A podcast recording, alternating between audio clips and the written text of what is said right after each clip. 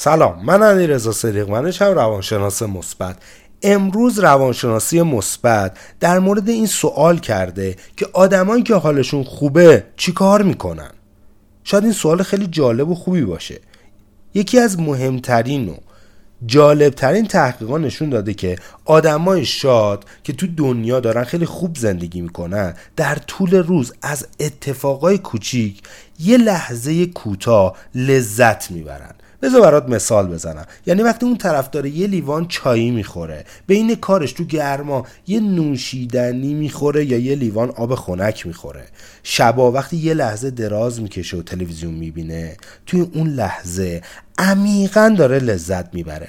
به همین سادگی. ولی مجموع این لحظه های ساده اما عمیق و لذت بخش بهش کمک میکنه که حالش خوب بشه.